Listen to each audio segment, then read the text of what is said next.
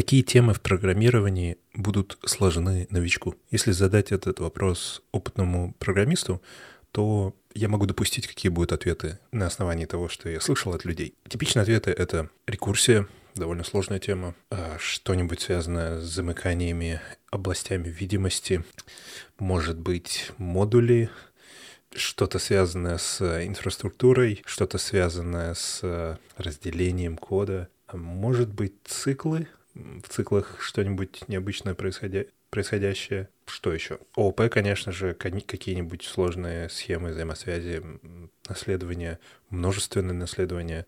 Если не касаться глубоких тем, мы же все же задаем вопрос про новичков, то есть темы, какие-то базовые темы, которые новички будут изучать до того, когда идут до какого-то уровня, где есть, конечно же, намного более сложные темы, но вот на этом базовом уровне, ну, наверное, все, что еще. Может быть, что-нибудь связанное с приведением данных, но это зависит от языка, э, может быть что-то связанное, да даже другие темы, конечно же, тоже зависят от языка. В разных языках может быть более или менее удачные варианты областей видимости и других аспектов. Ну, пожалуй, пожалуй, вот это. И я тоже так думал. Э, если бы пару лет назад мне задали вопрос, я бы сказал, да, вот, вот эти вот, вот эти, наверное, темы самые, самые сложные будут новичку. Может, если бы меня спросили про какие-то другие темы, скажем там, но как насчет определения функции, например, вообще тема функции, вот это сложная тема, я бы сказал, ну, сложная, она может быть сложной. А она может быть сложной, если мы говорим о сложных аспектах, таким, таких как, например, множественное количество, неопределенное количество параметров, или там как, какие-нибудь деструктуризации, происходящие в аргументах, или анонимные функции. Но в самом базовом понимании, ну вот просто функция в самом, самом простом примитивном виде, я бы не сказал, что это проблемная тема, я бы не сказал, что это сложная тема. Я бы это вообще не считал темой. Потому что я сушу, конечно, в первую очередь по себе. А я по большей степени обучался сам и проходил через эти непонимания. И я сужу по себе, потому что это то ощущение, которое я лучше всего понимаю и помню. И в моем личном опыте были, конечно же, сложные темы, на каждом шагу. Э, ничего легко мне не давалось, но некоторые темы не были не то чтобы сложными или легкими, они просто не были. Они, они не, я, я не думал о них как вообще о темах, как о чем-то, что может быть оценено, оценено, что можно оценить как сложное или легкое. И вот в самом простом виде функции это одна из таких тем. Ну, то есть здесь для меня здесь как будто бы нет темы, здесь не о чем думать, не о чем рассуждать. Вот простая функция, вот у нее, скажем, два параметра, вот у нее return, и все как бы. И для большинства, мне кажется, опытных программистов это также, это просто не тема вообще э, сложности.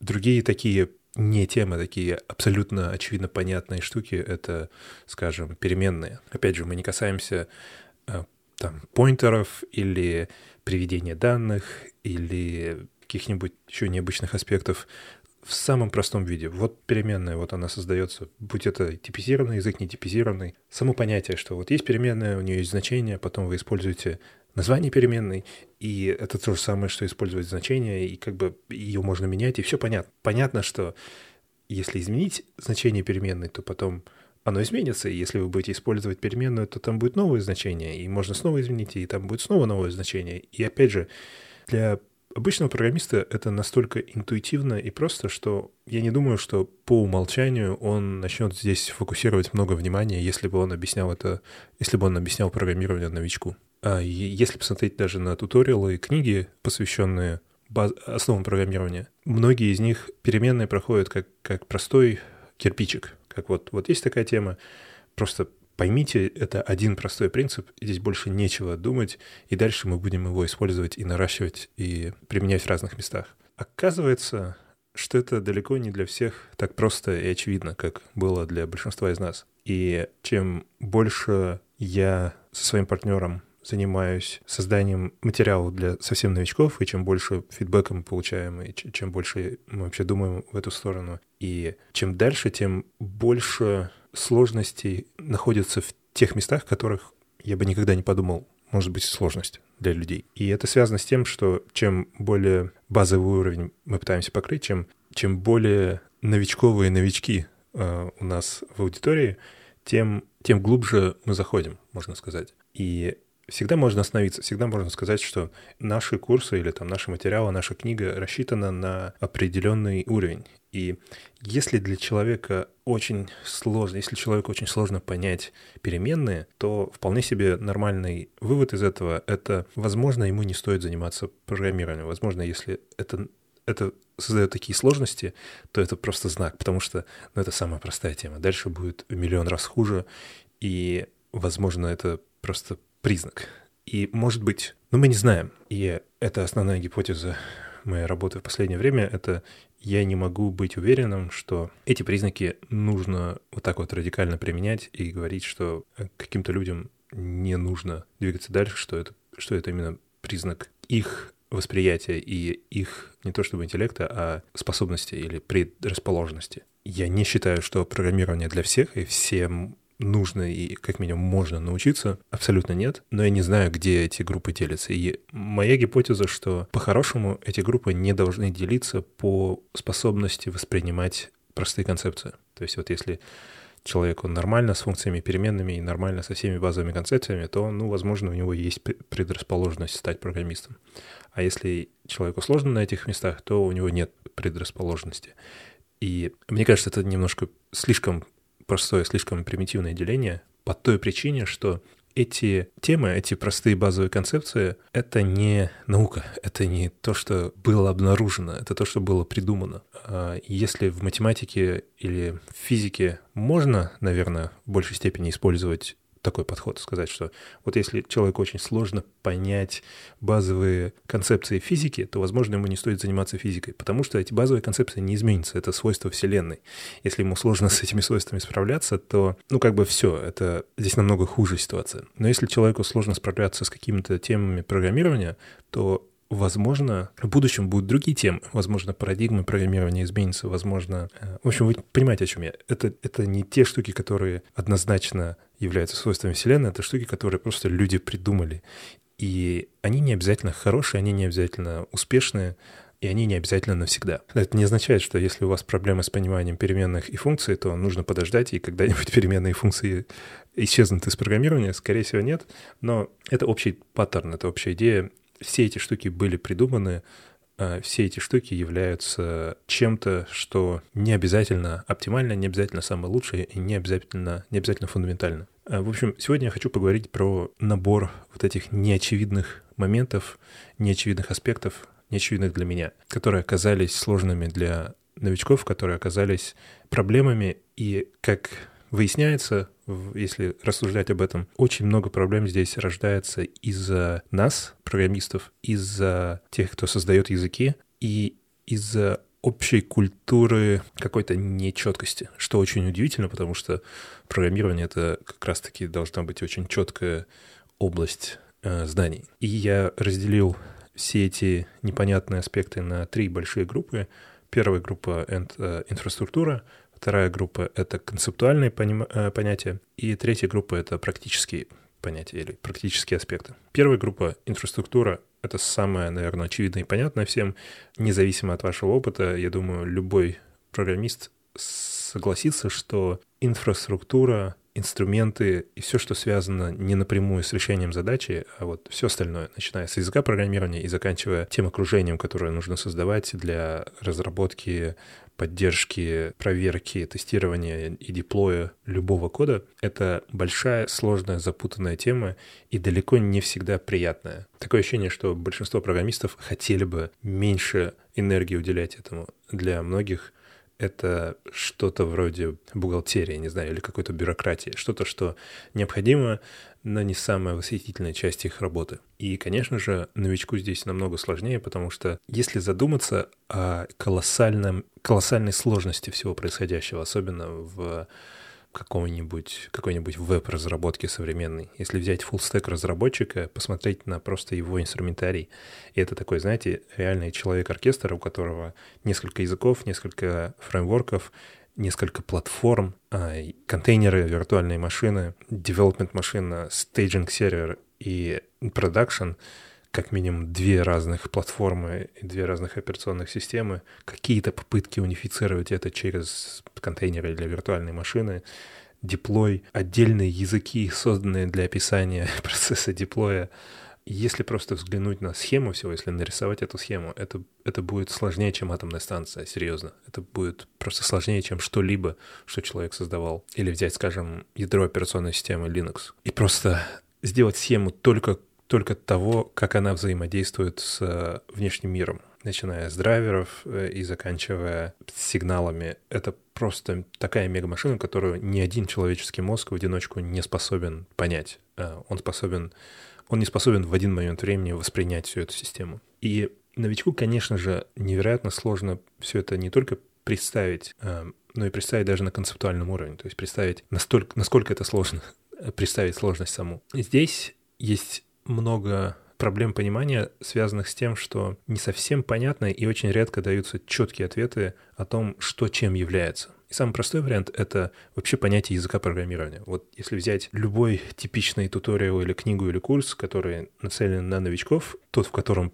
есть объяснение того, что такое язык программирования, то очень редко в нем есть по-настоящему вот прям объяснение, что это за штука такая, вот, вот в чем ее суть. Там может говориться, что язык программирования — это специальный язык, созданный для того, чтобы писать программы, которые запускаются на компьютере. Программа — это типа алгоритм. Алгоритм — это как э, рецепты, и компьютер делает то, что вы ему скажете, и вот вы можете сказать «Hello World», давайте сделаем первую программу, там будет «Hello World», тогда «Hello World». И окей, да, это все работает, человек сделает это, он даже запустит программу, и как будто бы будет некий успех. Успех часто меряется в том, что человек сделал что-то, что работает. Вот если он сделал, и программа запустилась, и нет ошибок, то это успех. Если у него не получилось, то это еще не успех. И эта оценка, эта мерка не оценивает степень понимания происходящего. Конечно же, да, человек может ничего не понять и просто повторить что-то или скопипастить и сделать Hello World, это не приблизит его к пониманию того, что происходит. Не обязательно приблизить. Оно, конечно, помогает и может, но оно не гарантирует ничего, и оно не нацелено на то, чтобы гарантировать это. При этом человек может не понимать, что язык программирования — это не программа, которую он там запускал, это не окно, с которым он работал, это вообще ничто, что это концептуальное понятие, не связанное вообще ни с чем, с чем он взаимодействует напрямую. Что, что язык программирования — это просто концепция, существующая в головах людей и на бумаге, и в э, спецификациях, и что этот язык просто придумал какой-то чувак или группа людей. Они просто придумали, что вот эти слова будут означать вот такие действия. Человек может путать понятие язык программирования с понятием компилятора или интерпретатора. Он может их отождествлять ошибочно, и он может не связывать понятие версии этих штук. Это также может впутываться в понятие редактора, редактор кода, потому что зачастую это единственное, где человек может вообще как-либо взаимодействовать с тем, что связано с языком программирования. То есть вот он заходит в редактор или особенно в какой-нибудь веб удобный редактор типа repl.it, где можно запустить редактор любого языка и просто начать писать и начать и нажать кнопку запуск, и программа запустится. Полностью скрыто, это не в плохом смысле, но вот по факту, полностью скрыта вся инфраструктура, скрыты концепции. То есть как будто бы теперь язык программирования — это, это вот, вот это окно, и в нем можно писать на этом языке программирования. Снаружи нельзя писать, в нем можно. И, как я сказал, это не обязательно плохо, это сильно упрощает порог входа, но эти знания, это понимание концепции и вообще хотя бы высокоуровневое, схематичное понимание того, что такое язык, что такое компилятор или интерпретатор, что, что такое редактор, что такое файл, что такое запуск и что такое э, бинарник. Вот просто вот эти штуки на концептуальном уровне имеют вполне себе, не то чтобы очевидное и понятное, но не самое сложное описание, это не самая сложная часть. И их можно четко описать и дать человеку еще до того, как он вообще начал что-либо писать и, и создавать, до Hello World. Это можно объяснить человеку и дать какую-то базовую зацепку. И дальше, чем... Потому что все эти штуки важны в самом начале, потому что дальше человек строит допущения и ментальные модели на основе тех кирпичиков, которые ему дали в самом начале. И если в самом начале ему не дать понимание того, что такое язык, что такое компиляторы, что это вообще разные вещи, и что такое редакторы, что он не связан с ними, что такое файлы, тексты и все такое, то дальше у него могут строиться неправильные, что еще не очень плохо. Самое плохое если у него будут строиться нечеткие ментальные модели. То есть он может думать, что компилятор — это язык программирования, и это редактор — это одно и то же, и двигаться в этом направлении. Это еще не, неплохо, потому что ну, потом окажется, что это не так. Самое плохое, если он будет двигаться не думая об этих вещах вообще, не принимая их во внимание, и каждый раз, когда он будет касаться аспекта обучения, где важно будет понимать это, он будет просто игнорить это. В его ментальной модели не будет инструментов для того, чтобы нарастить и сделать еще один шаг какой-то в понимании. Будут это то, что люди называют дырами в знаниях. Вот есть дыра, и дальше, двигаясь по этому дереву знаний, эта дыра будет увеличиваться, потому что каждый раз, когда будет, мы будем касаться аспекта, который связан с этим, у нас нет ничего, за что можно зацепиться, и этот аспект просто проваливается в никуда. В этом понимании я не уверен, но мне кажется, что неправильное понимание лучше, чем отсутствие понимания, потому что отсутствие понимания — это не четкое ощущение. Человек может даже не знать, что он не знает этого. Вот это одна э, одна тема. Просто какие-то базовые штуки, связанные с тем, что есть понятие, есть язык, есть компилятор, есть инструменты, есть файлы, есть текст, есть код. У всего этого есть какие-то простые концептуальные образы, которые можно человеку предоставить. По этой причине, несмотря на то, что очень удобно использовать REPL IT или даже какой-нибудь IDE, полностью настроенную среду окружения для обучения людей, несмотря на это, мне чем дальше, тем больше кажется, что лучше всего было бы обучать человека, используя какие-то просто архаичные инструменты. Может быть, даже что-то вроде Паскаля или C без редакторов, без инфраструктуры. Вот даже такой язык, как Python, который вроде бы простой и beginner-friendly, он настолько запутан на всех уровнях, начиная с инфраструктуры и заканчивая с самими концептуальными частями языка и фичами языка. Он настолько сложен и полон противоречий, что сейчас я не готов сказать, что Python — это хороший, хороший язык для новичков. Я раньше думал, что JavaScript — это плохой язык для новичков. Понятно, когда ты в такой ситуации, что тебе нужно новичку начать что-то объяснять, но при этом там невероятные сложности в инфраструктуре, то я просто не парился и шел на REPL, REPL IT. Это сайт, где вот можно запустить, запускать любой код. И я полностью снимал с новичка ответственность за понимание инфраструктуры, за настройку всего, за скачивание. Вот пишешь сюда, и все запускается. И это супер, но чем дальше, тем хуже в том плане, что чем дальше, тем менее реальным это будет, тем, тем менее, тем более отдаленным от реальности такая схема оказывается. И теперь появляется новая сложность. Нужно описать эту схему. В какой-то момент нужно описать, что за фигня происходит в этом сайте, почему это работает, и почему, например, нельзя там просто вообще всю жизнь проводить? Почему нельзя только так использовать язык программирования? Зачем нужно что-то другое? И я уже не говорю о том, когда э, опытные программисты советуют новичкам изучить текстовый редактор Vim или Emacs или любой другой навороченный текстовый редактор, или даже VS Code, или, или какой-то э, IDE, скажем. Я часто слышу, да, вот Python, скачайте какой-нибудь PyCharm от JetBrains, и там очень удобно, очень удобно программировать. Это очень сомнительный совет. Ну окей, это все касалось инфраструктуры, э, высокоуровневого окружения, концепций, всего, что связано с программированием, кроме самого кода, кроме самого языка. Самая большая группа проблем — это концептуальная. И она во многом связана с названиями, во многом связана с нечеткими формулировками и словами, которые программисты используют и даже в обучении используются. И они связаны с фичами языков программирования, современных языков. Это самая большая группа, но я думал, честно говоря, что я начну с этого подкаста, потому что все, что я до этого говорил, это должно было быть такое двухминутное введение, но оказалось уже почти полчаса.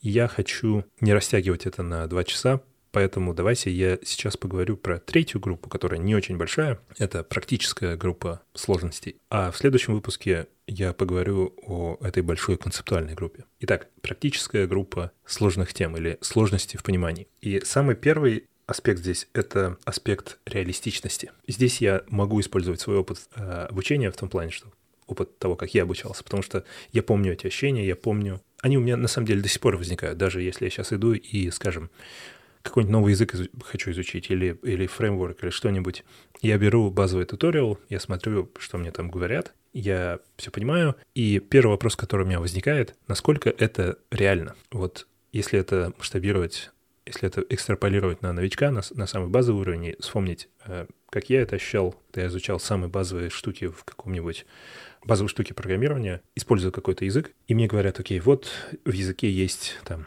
loop или есть, есть print, и print используется, чтобы вывести на экран, и вот так вот можно вывести, а вот, это, вот так еще можно делать там конкатенацию, интерполяцию, и вот так вот можно вывести всякие переменные.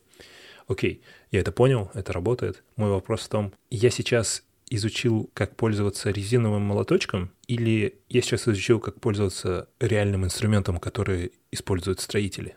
Я не знаю уровня серьезности, уровня реалистичности того, что мне сейчас преподали. Это связано почти со всеми темами. Может быть, кому-то кажется, что этого вопроса нет. Все, что происходит, все реалистично. Но мы знаем, что это не так. Мы используем принт, и принт преподносится почти всегда как способ вывести текст на экран. Но если идти в серьезный код, большинство случаев использования принта — это или что-то служебное, или что-то отладочное. И если не говоря уже о том, что большая часть новичков, которые учатся программированию, их цель — это делать визуальные программы, не консольные, где вывод на экран — это вообще иная тема, тема другого уровня. Принт может быть не самый удачный пример, но, скажем, там лупы какие-нибудь или или практически любая схема, любая структура, если посмотреть на то, что есть в базовом учебнике, и посмотреть на самый даже простой, но реальный код, то есть очень много отличий. И это не касается всех тем, но это касается многих тем. Но очень редко я встречал, чтобы мне говорили, окей, вот это мы изучаем, вот эта вот тема, но в реальности она выглядит вот так, или в реальности это редко используется в таком виде. Это не то, чтобы сильно влияло на именно понимание, это не то, чтобы мешало человеку обучаться, но мне кажется, важно адресовать эту тему, важно не игнорировать это и давать человеку понять, с чем он работает. Потому что мне лично очень не хватало этого ощущения, мне не хватало понимания того, на каком я вообще сейчас уровне, что я делаю насколько смешно то, что происходит у меня на экране. Понятно, что на начальном уровне все смешно, и принты, лупы, и да, А равно 2, и Hello World, это, это нереалистично в том плане, что это все еще не не программа, за которую меня возьмут на работу, но вот именно ощущение резинового молоточка игрушечного не, не дает как-то, не дает какой-то надежности и стабильности в размышлениях. Я, я хочу понимать уровень серьезности. Касаясь этой темы, у человека часто возникает вопрос, насколько практически вообще курс или, или тема, или туториал, или книга передо мной. Сейчас я здесь изучаю, опять же, очень простые темы, которые на самом деле нужно будет потом развивать в 10 раз и усложнять, или же я сейчас реально научусь делать что-то, что я смогу, не знаю, продавать или использовать сам. И тут, если смотреть особенно на туториалы, особенно на такие неформальные бесплатные материалы, которых очень много в интернете, видео, статьи, что угодно, то очень часто можно встретить две, два полюса, две противоположности. Первое — это академическая, классическая штука, как последовательное наращивание из кирпичиков, и это подход, который я называю Hello World. Это подход самый невеселый, скажем так. Это, это подход, который идеальный для людей вроде меня. Вот я хочу такой подход. И мне, не, мне не нужно а, начинать с того, чтобы давайте сделаем классный сайт и офигенное приложение. Меня устраивает, я люблю идти по кирпичикам, и для меня не скучно изучать математические операторы, для меня не скучно делать Hello World, делать функцию, которая бесполезная абсолютно, но в ней происходит что-то, что позволяет мне соединить и математические операции, и hello world, и переменные, и теперь я их соединяю в более сложную структуру, она все еще, она все еще бесполезная, там все еще происходят просто бессмысленные операции только ради того, чтобы увидеть, что я могу делать эти операции. И это классический академический подход, потому что он имеет четкую структуру, которая напрямую связана, она имеет какое-то обоснование. Последовательность там такая, которая обоснована наращиванием сложности. И там почти всегда одна и та же последовательность. Это, скорее всего, числа стринги, математические операции, потом print, потом переменные, потом функции, потом в зависимости от языка, там, классы, ООП и какие-нибудь сложные штуки, типа, окей, а теперь циклы, рекурсии, замыкания, что угодно. Вы знаете все эти последовательности. Большая часть книг для новичков, большая часть материала для новичков идут по этому пути, не сильно замудривая. То есть редко можно встретить книгу, которая начнет скажем, с функцией и закончит после всего происходящего закончит переменными. Это будет просто очень сложно и концептуально, может быть, неудачно. Но это далеко не всем здорово, интересно и любопытно. И самое главное, это очень непрактично. То есть эти штуки покроют базовые кирпичики, но в конце у человека все еще не будет ничего, собственно, никакого опыта создания чего-либо, что имеет практический смысл. Он будет уметь создавать функции, которые считают числа, сложа, складывают, умножают или там выводят hello world. И, может быть, в лучшем случае там будет что-то псевдополезное, типа давайте сделаем функцию, которая добавляет или, не знаю, конвертирует строку за главной буквы ставит и там что-нибудь, что, что-нибудь типа, как будто бы это можно представить себе, если глаза немного так прикрыть, посмотреть на это и сказать, да, это полезно, полезная идея, полезная концептуальная штука. И понятно, что никто в реальной жизни не будет пользоваться вашей программой для того, чтобы, скажем, там переворачивать строку или складывать 10 чисел. Но это типа в теории псевдополезно. Но человек понимает, что это на самом деле не полезно, на самом деле не практическая штука. Это такая игрушка, практическая игра. Это первый полюс. Простота, классический подход, hello world. Второй полюс это противоположное. Это когда человек говорит, это в туториалах особенно очень популярно, а, на это может даже застряться особое внимание, и это может быть такой фишкой, именно частью концепции происходящего, что, знаете, вот эти другие туториалы и книги, они вам дают Hello World, это все неинтересно, и мы знаем, или я знаю, что это вообще не круто, и человека не мотивирует изучать программирование. Все люди хотят создавать приложения и сайты, поэтому э, мы будем использовать другой подход. Мы будем делать сразу наше первое настоящее приложение, и мы его даже опубликуем там в App Store, и вы сможете даже его продавать. Давайте сделаем какую-нибудь игру э, или какой-нибудь там, не знаю, конвертер температуры с Цельсия, Фаренгейта, что-нибудь такое. И в этом подходе, который многие считают намного более правильным и удачным, человек начинает с нуля погружаться в самое самое-самое практическое настоящее. То есть это что-то типа «А сейчас, ничего не зная о компьютерах, вы создадите React-приложение». И мы будем фокусироваться на тех темах, которые вам можно сейчас объяснить, которые можно понять на этом уровне, а все остальные темы вы не будете понимать, но вы игнорируете это, просто повторяйте за нами. Нажмите на эту кнопку, введите вот это сюда, нажмите Create React App, потом скачайте вот это, вот, вот это сюда положите, просто какие-то действия произведите, а потом вот в этом месте мы вам объясним, что такое переменные и как сделать конвертер температур. А потом, если нажать сюда, сюда и сюда, то у вас получится вот такой файл. Если его вот сюда загрузить и подождать и заплатить, то ваше приложение появится в App Store. И это, я, может быть, звучу как, как будто это что-то негативное, и я не считаю ни первый, ни второй подход неправильным, ни неправильным, ни хорошим, ни плохим. Это, это просто вот есть два такие полюса. Конечно же, есть бесконечное количество уровней между ними, но вот это два полюса, которые четко выделяются во всех материалах. И я вижу две проблемы здесь. Первое — это когда этот уровень не, не выделен четко. Во втором случае он еще часто выделен четко, но чем ближе мы к Hello World, чем ближе мы к этому базовому академическому простому последовательному подходу, тем меньше вероятность того, что там будет сказано об этом, что там будет некий дисклеймер, в котором будет объяснено, что вот мы сейчас двигаемся по вот такому пути. Этот путь на самом деле не практический.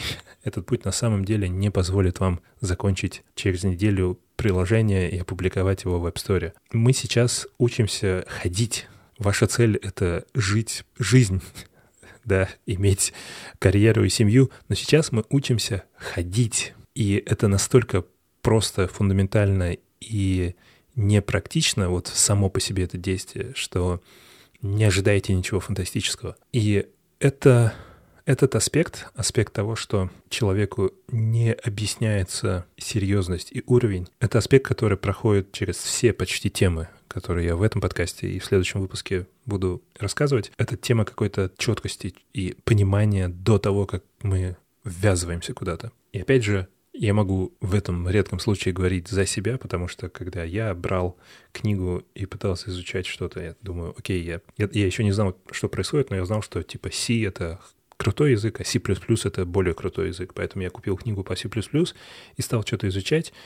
я не мог понять серьезность, я не мог понять, как бы сейчас, если это оценивать с, моего, с моей позиции, то я не мог понять, я ближе к Hell World или я ближе к App Store. И самое, самое важное из практических частей, из практических аспектов, мне кажется, это очень редко в этих материалах, книгах и туториалах используется возможность того, чтобы поговорить с человеком о том, хочет ли он на самом деле быть в этой индустрии. У того новичка, который решил изучать программирование, может быть множество разных причин. Любопытство реальный интерес, чисто практический карьерный интерес, необходимость, связанная с работой, много разных вариантов. Но так или иначе, скорее всего, этот новичок, если он только не прямо из этой индустрии пришел, типа он был там проект-менеджером и хочет стать программистом, или там был дизайнером и хочет стать программистом, если этот человек далек от индустрии IT, то, мне кажется, ему довольно сложно представить то, что в этой индустрии происходит. Не плохое, не хорошее, а вообще просто обстановку. А какие здесь есть, какие есть свойства, какие тенденции, какое будущее, что изменяется, что не изменяется, какие аспекты происходящего могут быть, могут оказаться важными для, для него.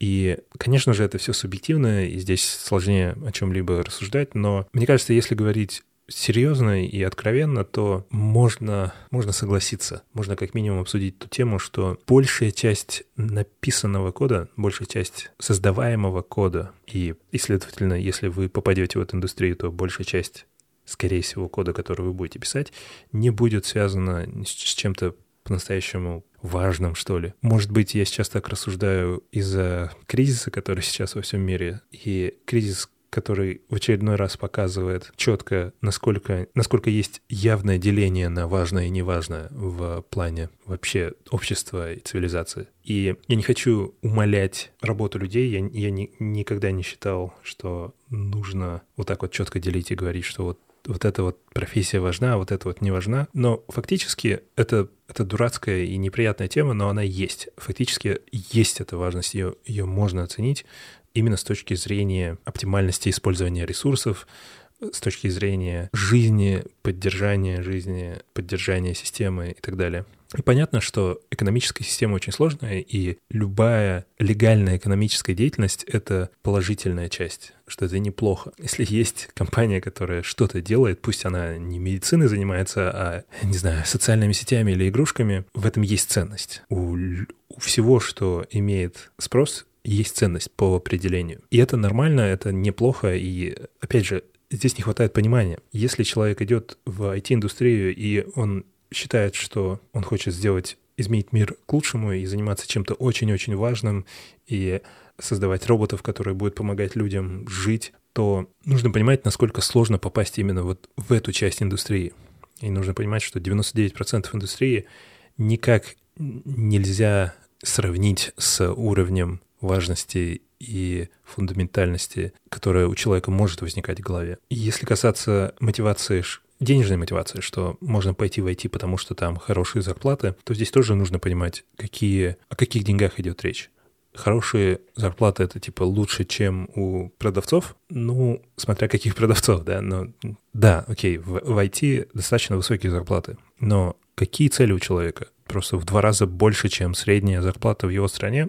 Да, возможно. В 10 раз больше с каким-то бесконечным потолком роста? Нет. Если у человека есть практическая и четкая цель заработать много-много денег, сильно увеличить свой капитал, то программирование — это вообще не хороший вариант. Ну, не самый лучший. В нем есть очень сильный четкий потолок, и если только не входить в 0,1% гениев, то этот потолок довольно близок. То есть если вы начинаете свою карьеру, и вы банкир или маркетолог, или много разных профессий, потолок там типа может быть в 100, в 200 раз выше, чем ваша базовая первая зарплата. У программиста она может быть, ну я даже не знаю, в 10 раз больше.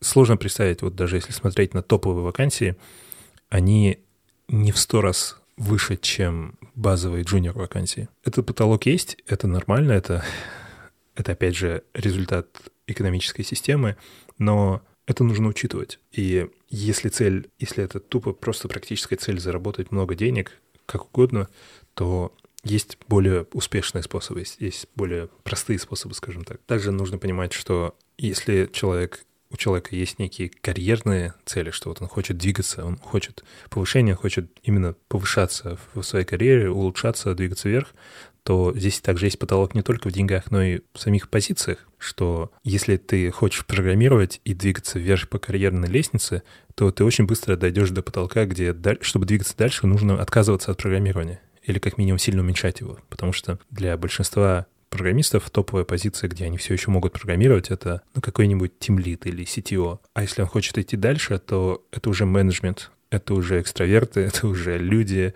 это уже бюрократия, это уже меньше кода, больше всего остального, больше инфраструктуры. Это уже, конечно же, довольно глубокие темы, но, опять же, почему бы не говорить об этом всем с новичками тоже. Это что-то, что может повлиять на их и ментальную модель, и принятие решений, и так далее. Спасибо. В следующий раз поговорим о самой большой группе непонимания, концептуальной. Все, что было в этом подкасте, это, наверное, больше прелюдия к той теме, потому что я хотел поговорить именно о той теме в первую очередь. Пока.